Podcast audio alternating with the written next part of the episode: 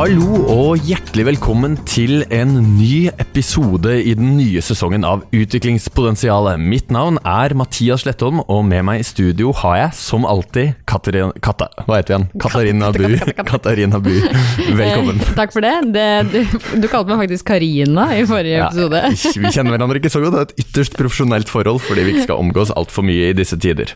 Høsten har jo virkelig slått inn, det er regn og kaldt, og vi har stilt klokka over til vintertid, og som om ikke det var nok I seg selv, så har jo regjeringen kommandert oss på hjemmekontor.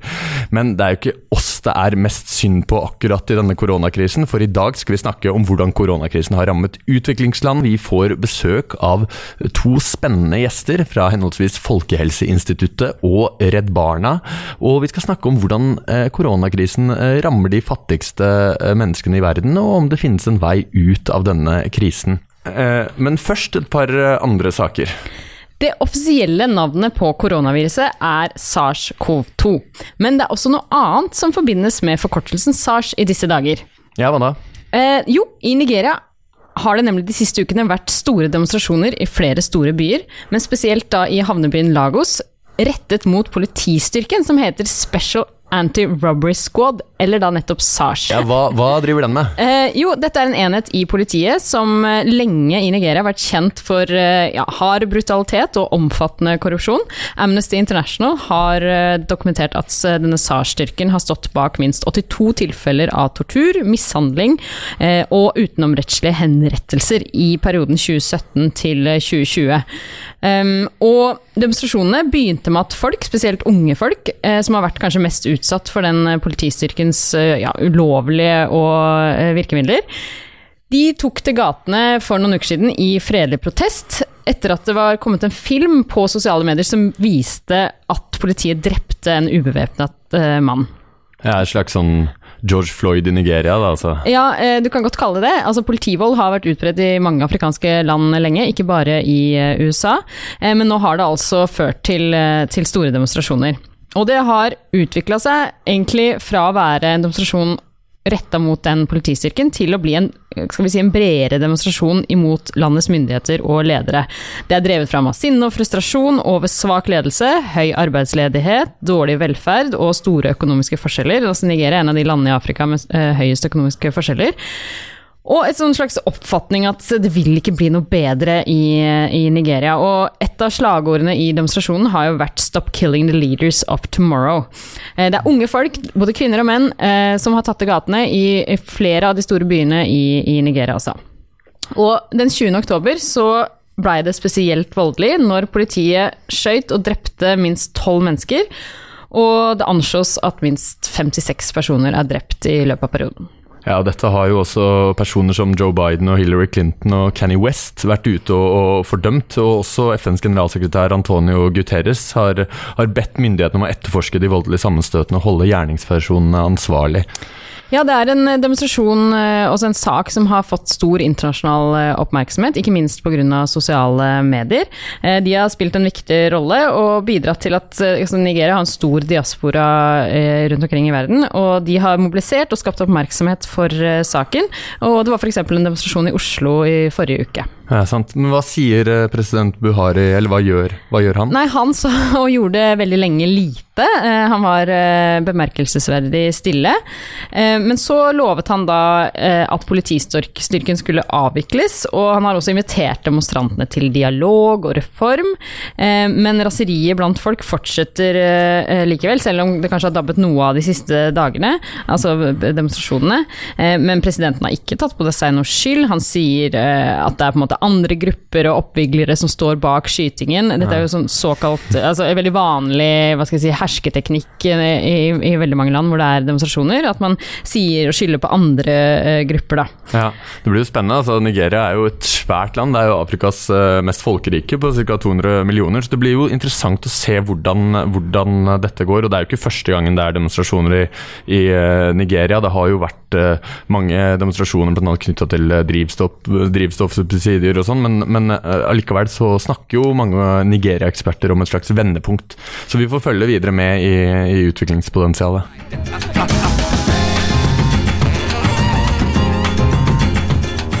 En annen uh, sak, Katarina, er jo, er jo om Burma-komiteen, og at den avvikles. Kan ikke du bare kort ta oss gjennom hva dette er? Ja, jeg har lyst til å snakke litt om det, for denne saken, det er en sak Bistandsaktuelt eh, hadde i helgen som var. En ganske interessant og god sak, vil jeg si, av Espen Røst, som er journalist eh, der. Um, altså, den er om Burma-komiteen, eh, og man får et lite innblikk i dynamikken, vil jeg si, mellom på en måte en liten norsk sivilsamfunnsorganisasjon og norske myndigheter i, ja, i utenriks- og utviklingspolitikken.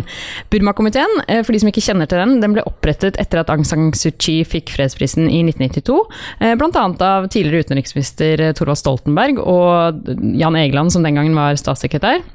Og det var et ønske om å støtte demokratibevegelsen i, i Burma. De har gjort mye. De har blant annet hatt denne Democratic Voices of Burma. De, mm. de har sendt radiosendinger fra Norge til, til Burma.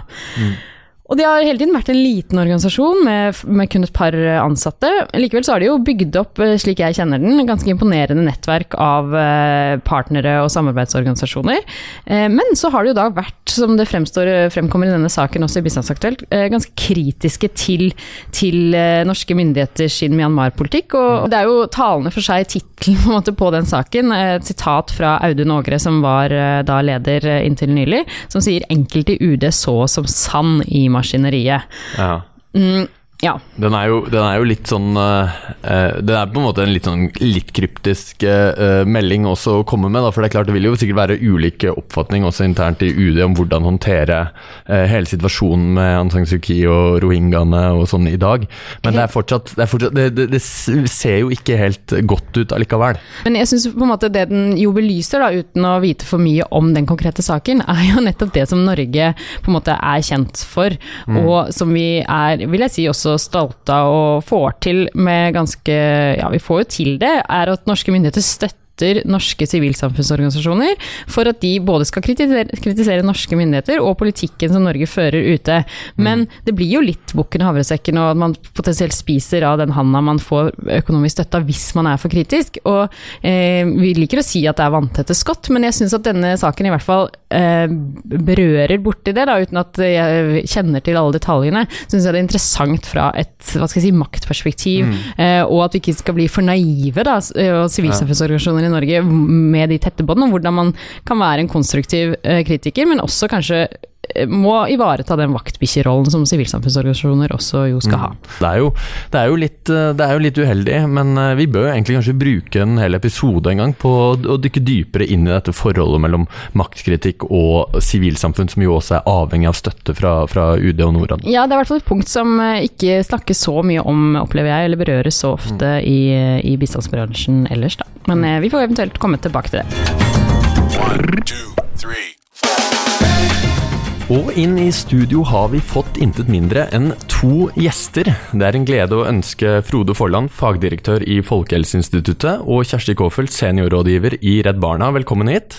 Frode, kan du gi en grov oversikt over smittesituasjonen i verden og hvilket, hvilke land som er hardest rammet nå i begynnelsen av november tjue tjue? Ja, i begynnelsen av november tjue tjue så er det faktisk igjen landet i Europa som er hardest rammet. Men her har jo vært en slags utvikling i dette. Dette startet jo i Kina, som dere vet, rundt årsskiftet. Og så ble det ganske kraftfullt slått ned i Kina, og så spredde det seg til Europa, som da ble et hovedsenter for spredningen, og så til Amerika. Mm. Eh, og så har det lenge nå vært tall fra landene i Amerika, både U S A og Brasil, og en del andre store land i Sør-Amerika, inkludert Argentina, Colombia mm. og Mexico også, som har vært hardt rammet eh, og med stor dødelighet. Så har det på en måte kommet tilbake nå da, i en høstbølge i Europa, og vi ser jo nå særlig i Sør-Europa at mange land er kraftig eh, rammet. Spania og Italia, Frankrike, Belgia, land som også hadde en stor smittespredning i eh, den første fasen av epidemien i vår. Mm. Og så ser vi at to kontinent, særlig Afrika og Oceania, er mindre rammet enn de andre. Kanskje bortsett fra Sør-Afrika, i, altså den sørafrikanske republikken i, i Afrika. Og nå også så ser vi en smittespredning mer i den nordlige delen av Afrika. Mm. Kan du si noe om hvorfor det? Hvorfor er det sånn at de, kanskje de fattigste landene eh, befinner seg lengre ned på lista i antall smittede? Det er vel ikke helt rett å si de fattigste landene generelt, men du kan si det i Afrika, kan du si det. Eh, der er jo fattige, store, folkerike land i Asia som er hardt rammet senere. India, Indonesia, Bangladesh också. Men, men i Afrika så har vi jo sett ett mönster där också många fattiga land har mindre tillfälle. Och vi tror att detta handlar om kanske först och främst alderssammansättningen i dessa länder. En genomsnittsbefolkningsalder i Afrika är väl på tjugotvå år. Där är många färre äldre i dessa samfunder och där är i, i större grad en rural bosättning. Mm. Och detta är ju i stor grad en sjukdom som, som rammer urbana områden hardast. Och vi ser väl også at folk bor da mer spredt i Afrika, og vi ser at uh, der er også andre store helseproblemer som kanskje tar over mye av problemer. Mm. Så jeg har i mange sammenhenger når jeg har snakket om dette, måtte minne om at vi faktisk hvert år har en komma två miljoner mennesker som dør av tuberkulose. Mm. noll komma åtta miljoner mennesker som dør av H I V AIDS, og noll komma sex miljoner mennesker som dør av malaria. Mm. Og til nå er det cirka en komma femton miljoner mennesker som har mistet livet i, i korona. Mm. Hvis ikke vi hadde gjort noe, så hadde jo det tallet vært ekstremt mye høyere, så det er jo en særdeles alvorlig situasjon. Men det er også viktig å huske på at det er noen andre store helseproblemer også som rammer fattige land, som det har vært vanskeligere å skape interesse for globalt. Mm. Mm. Men uh, gjennomføres det god nok smitte i afrikanske land til at vi har det hele bildet? God nok smittesporing, Nei, unnskyld, smittesporing, ja. Oppsporing, det er nok mye der vi ennå ikke vet, men man har jo ikke sett en sterk økt dødelighet. Og der er jo tilgang på, på testkapasitet i mange av disse landene. Mm. Så jeg tror det er jeg i stor grad til å stole på. Og så tror jeg også at det at den har i mange fattige land også ganske sterke primærhelsesystem, kanskje kan ha vært et, et virkemiddel for å prøve å få gitt både god informasjon og holde dette til en viss grad i sjakk. Mm. Det har jo, Kjersti, det har blitt sagt at krisen rammer hele verden, og at det ikke er forskjell på om du er Kong Salomo eller Jørgen Hattemaker. Men konsekvensene av, av koronasituasjonen kan jo ramme veldig ulikt hvorvidt du er rik eller fattig. Og kan du si noe om hvordan koronakrisen også påvirker global ulikhet? Ja, det er jo en av de her mer pinlige tingene vi så i vår. Det var jo da Madonna lå i det her badekaret med rosebladet og mente at alle satt i samme båt og at alle ble like hardt rammet. Det er jo lite som er mindre sant enn akkurat det. Eh, og det er helt åpenbart at ulikhet både en, altså det, de fattige, de mest marginaliserte, står mye dårligere rustet. Eh, og det er, eh, handler jo både da om tilgang på behandling. Eh, du har overhodet ikke god nok tilgang til behandling hvis du bor et sted hvor det ikke er godt helsevesen, og hvor du selv er fattig, og du ikke har tilgang på private helsetjenester for eksempel. Da, står du, da har du ikke muligheten til å få den behandlingen som du kunne fått ellers hvis du var rik. Eller så har du også den at altså hvis du ikke har et sted å holde deg hjemme, eller et hus å holde deg hjemme, og du har ikke noe vann for å, altså for å vaske hendene, du, da har du, du står så mye dårligere stilt an. Og vi ser det jo også en del av konsekvensen av for eksempel skole og utdanning for barn, hvor man jo prater masse om fjernundervisning, og i Norge så husker vi jo alle sammen satt hjemme på fjernundervisning, det var Teams, det var alle mulige slags digitale hjelpemidler, mens for de fattigste og mest marginaliserte ungene som ikke engang har tilgang på internett, eh, da er det veldig vanskelig å ha fjernundervisning som er lagt opp til å foregå på en eller annen digital plattform. Og dermed så har du både ulikhet som ligger i bunnen der som driv, og konsekvensen av koronapandemien blir jo også at det driver ulikhet videre. For eksempel for de ungene da, som da ikke får god fjernundervisning mens skolene er stengt, og som dermed vil falle mye lenger bak i køa eh, for å kunne få en god utdanning når man åpner opp skolene igjen. Mm.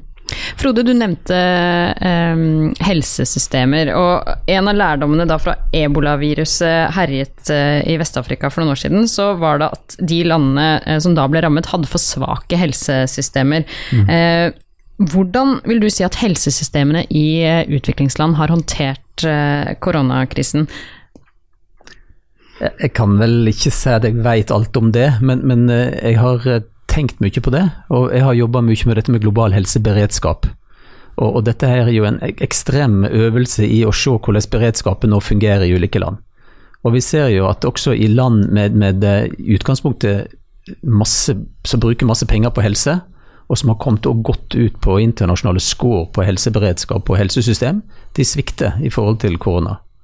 Og land som har skåret høyt på disse internasjonale indikatorene, da, for eksempel U S A og, og Storbritannia, har jo hatt svært mange døde.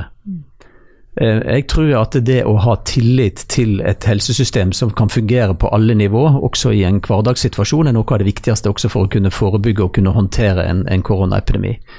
Så det å bygge både universell helsedekning og et sterkt helsesystem tror jeg er et fundament for å kunne håndtere en hver helseutfordring. Mm. Enten det være seg en pandemi eller de daglige helseutfordringene som skjer. Og, og derfor tror jeg at noe av det viktigste en kan gjøre i det langsiktige løpet er jo nettopp å styrke helsesystemer, både med tanke på forebygging, med tanke på hygiene, med tanke på vaksinasjon og med tanke på behandling. Mm. Og da må du ned på det laveste nivået. Så helsesystemet totalt sett i landet er ikke sterkere enn helsesystemet på det lokale nivået. Hvordan er det Redd Barna ser dette? Jeg vet at dere også er opptatt av altså styrke helsesystemet i landet hvor dere jobber. Ja, vi er jo, altså det du sier, Frode, er jo vi veldig enige i at når vi prater om helsesystemstyrking, så er det ofte primærhelsetjenesten. Vi prater om at man må liksom starte der da.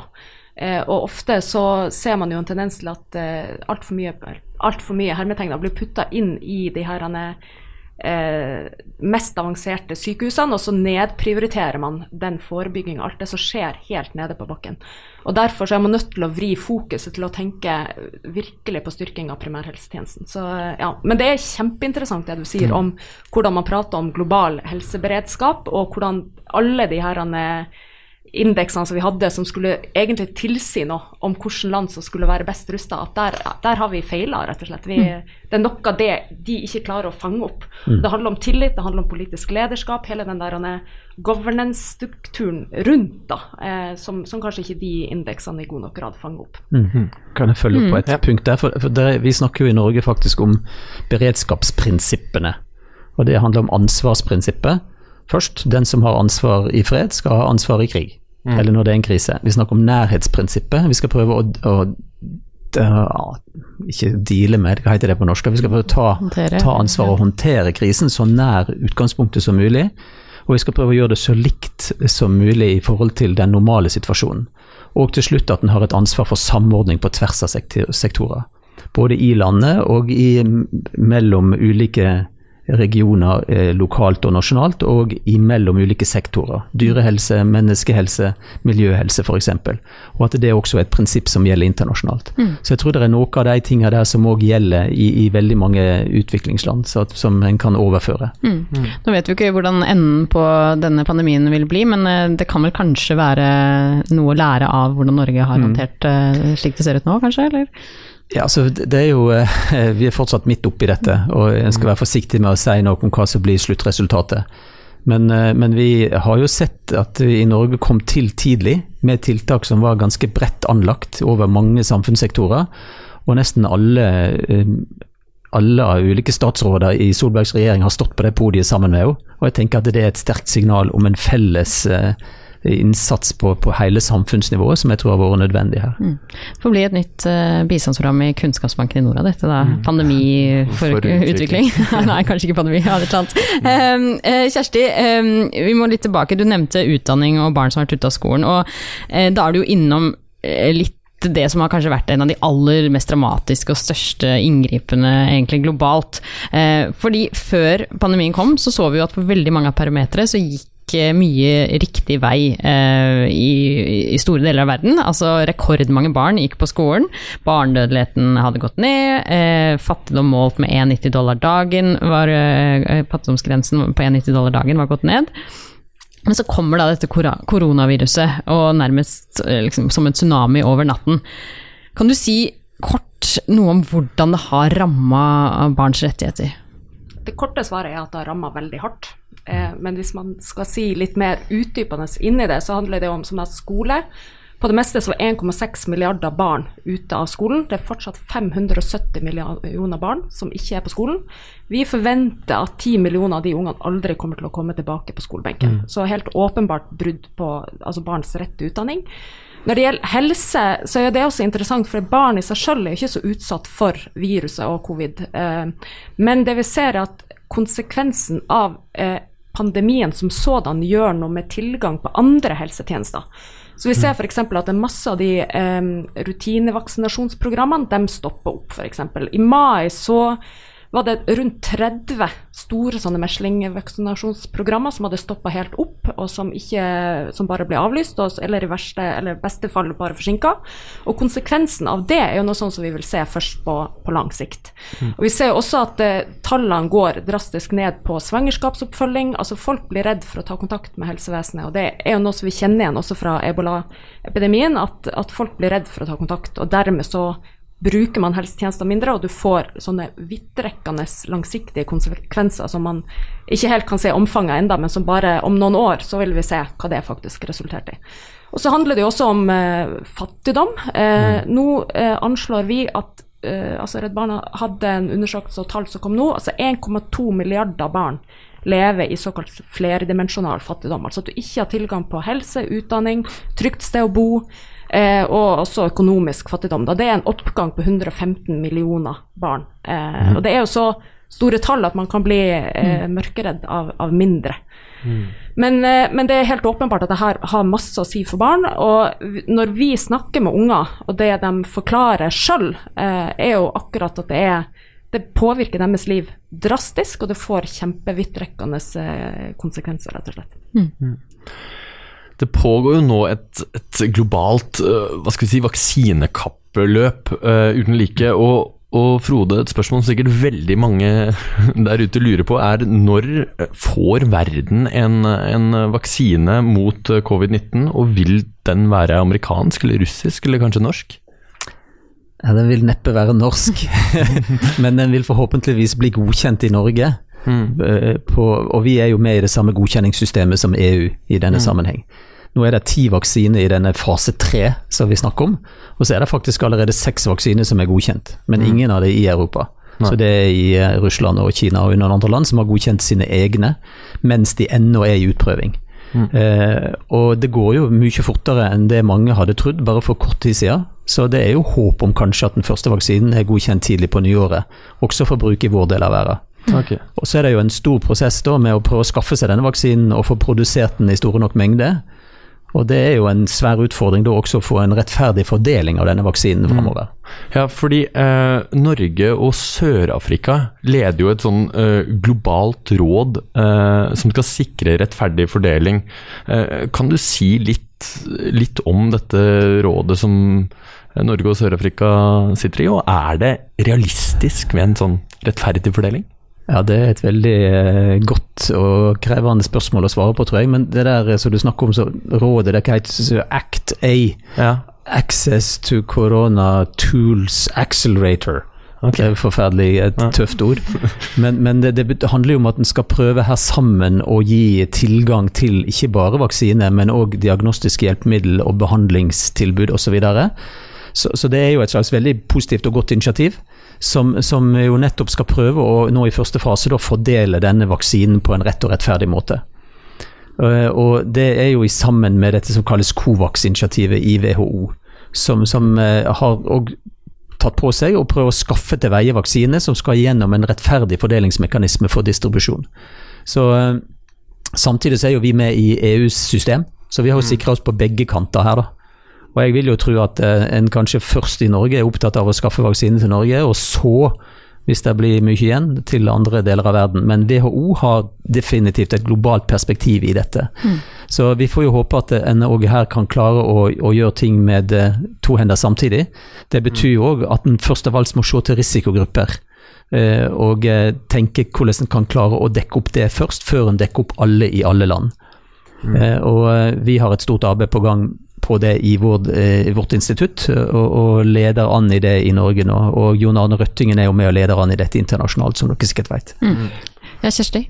Nei, jeg tenker at det er helt supert at Norge har gått inn i en sånn uh, co-lederrolle med, med Sør-Afrika. Samtidig så er det jo litt sånn, for oss som har snakket mye om rettferdig fordeling av vaksine og, og sånt over mange år, så er det en del sånne ting man kan stille spørsmålstegn ved likevel, hvordan det faktisk vil spille seg ut når du står der og du skal fordele de vaksinene. Hvem er det som kommer til å få den da? Er det Norge gjennom det E U-samarbeidet, eller vil man faktisk prioritere at det også går gjennom Covax? Hvis Norge for eksempel har egentlig tilgang på flere doser enn det vi trenger for å dekke opp vår egen eh, sårbare befolkning, er vi da villige til å gi slipp på de vaksinene och putte dem in I potten till till Covax. Alltså det är en del såna principiella ting och spörsmål som lig, ligger bunnar. Och så är det eh, det är också hela den Act Accelerator som är satt upp där och det är också en sån helsesystempilar I bunnen. Och det høres jo kjempefint ut, men forståelsen av hva helsesystemstyrking der er, det er I stor grad at det skal være oksygen og uh, sånne beskyttelsesutstyr tilgjengelig. Og det er en ganske snever fortolkning av hva mm. sterke helsesystemer er. Så det er mange ting man kan gå inn og se på der, men totalt sett så tenker jeg vi skal være glad for at Norge uh, faktisk sitter I den rollen, fordi at det er mange andre land som uh, jeg tenker ikke har såpass gode egalitære prinsipper mm. I bunnen da. Mm. Det, det kan være snakk om, om både mengde av vaksiner, og det kan være snakk om hva for en type vaksine en får tak I. Noen vaksiner blir jo utviklet på en mer avansert plattform og vil være dyrere enn andre, slik at det også kan være snakk om at her kanskje noen fattigere land bare får tilgang til de billigste vaksinene.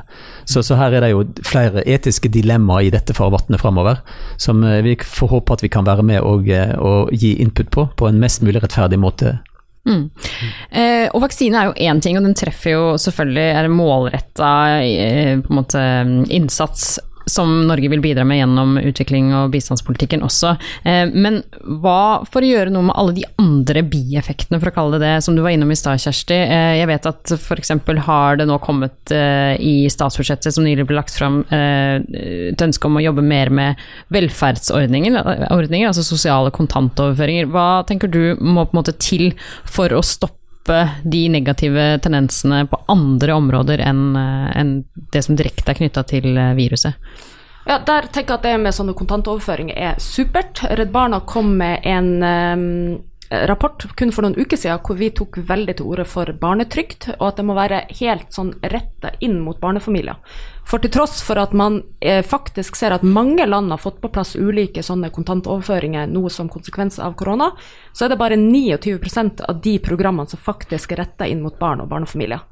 Eh, og hvis man tenker at de aller mest sårbare er de her minste ungene, og hvor du får så vidtrekkende konsekvenser, så eh, bør man vri de kontantoverføringene til å støtte barnefamilier. Eh, og det vil jo ha noe å si for at du dermed får tilgang til andre goder som helse og utdanning, typisk, og som vil ha mye å si for videre samfunnsøkonomisk vekst også I, I de landene her.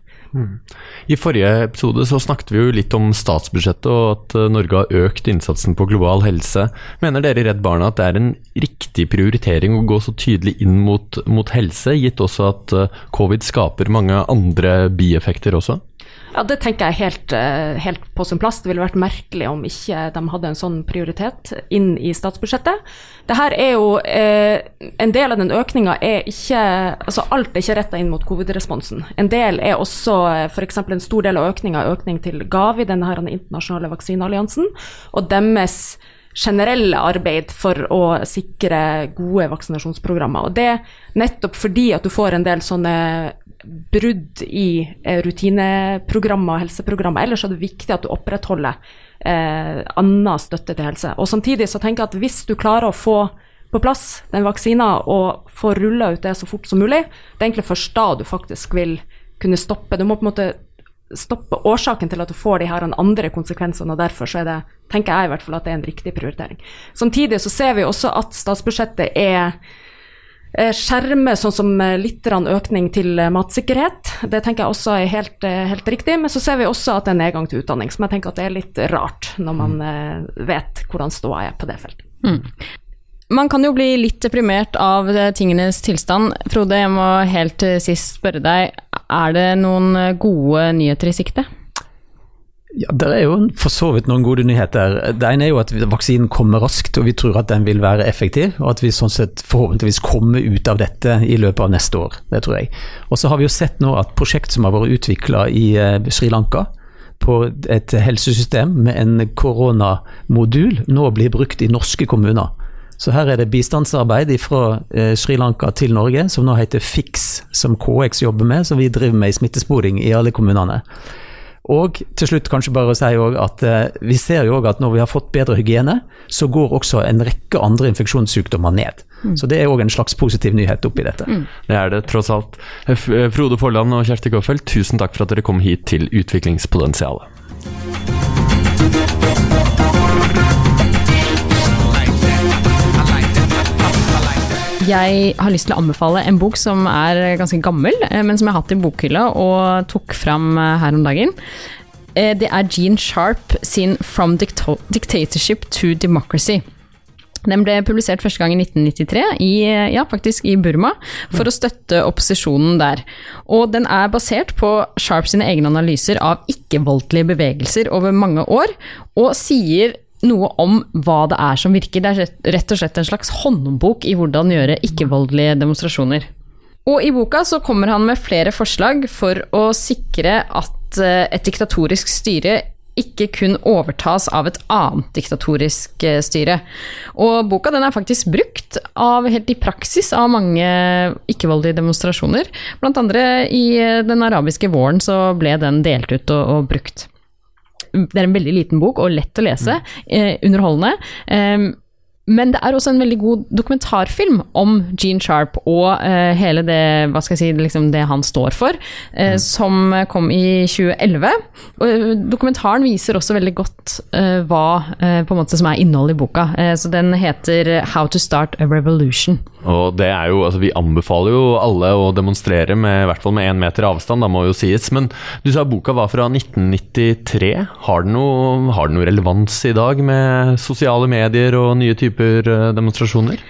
Ja, så det er litt vanskelig å si, eh, fordi på nittitallet så var det jo på en måte en helt annen stemning i verden, det var litt optimistisk, ikke sant, etter murens fall, og eh, det var stadig flere og flere demokratier i verden med, gjennom nettopp ikke-voldelige demonstrasjoner. Altså akkurat denne uken hvor vi står på en måte midt oppi et eh, amerikansk valg som jo ingen har sett eh, maken til noensinne, så jeg er litt vanskelig for å liksom, orientere meg helt til det, men ja, jeg tror det, fordi den er shopping pass eh, gjengs at eh, skal du starte en ikke-voldelig demonstrasjon, kanskje ikke i Norge, er ikke så stor behov for det, eh, men vi ser det jo i veldig mange andre land, eh, så vil jeg nok si at det er noen tips for en demonstrant eh, å plukke opp her. Ja, så den har relevans da fra nitten nittitre eh, fortsatt, det er godt. Helt, helt, helt i slutten så vil jeg bare en kort anbefaling, det er da Norad som har en ny kampanje, en bærekraftomat. Lyttere kjenner jo kanskje til valgomaten, som jo rundt valg så kan du finne ut av saker og hvilket parti du bør stemme på. Og nå har Norad lagd dette med bærekraftsmålene, altså hvilket mål er det som er viktig for deg? Og jeg har også um, jobbet litt sånn tett i, i, opp mot denne kampanjen i forkant gjennom en, min jobb i S O S Barnebyer, og, og ønsket desperat at mål, mål tre om god helse, jeg skulle lande på det. Jeg har prøvd tre ganger, jeg har fortsatt ikke klart det, selv om jeg har du sagt til arbeidsgiveren din? Du har ikke kikket det med jobben der, åpenbart. Så, så, men uansett, det er en litt sånn artig og fiffig måte. Selv om alle bærekraftsmålene jo er viktige, så kan du jo da finne ut av hvilket mål som er viktigst for deg. Mm. Jeg fikk mål nummer seksten. Mm. Fred og rettferdighet. Og deilig. Ja. Ja, vi er glad i fred, vi er for demor. Men uh, da tror jeg rett og slett vi avslutter. Så kan vi bare si helt helt på slutten at dette er på en måte del én uh, om korona, så neste episode vil også dreie seg om korona når vi får besøk fra C E P I, denne, ja, vaksinekoalisjonen denne vaks- eh, som kommer, og da skal vi gå enda mer inn i eh, rettferdig fordeling og utvikling av vaksine, og nettopp hvordan Norge bidrar til det gjennom dette eh, initiativet som da kalles for C E P I. Yes. Så da sier vi bare, vi høres så lenge. Ha det.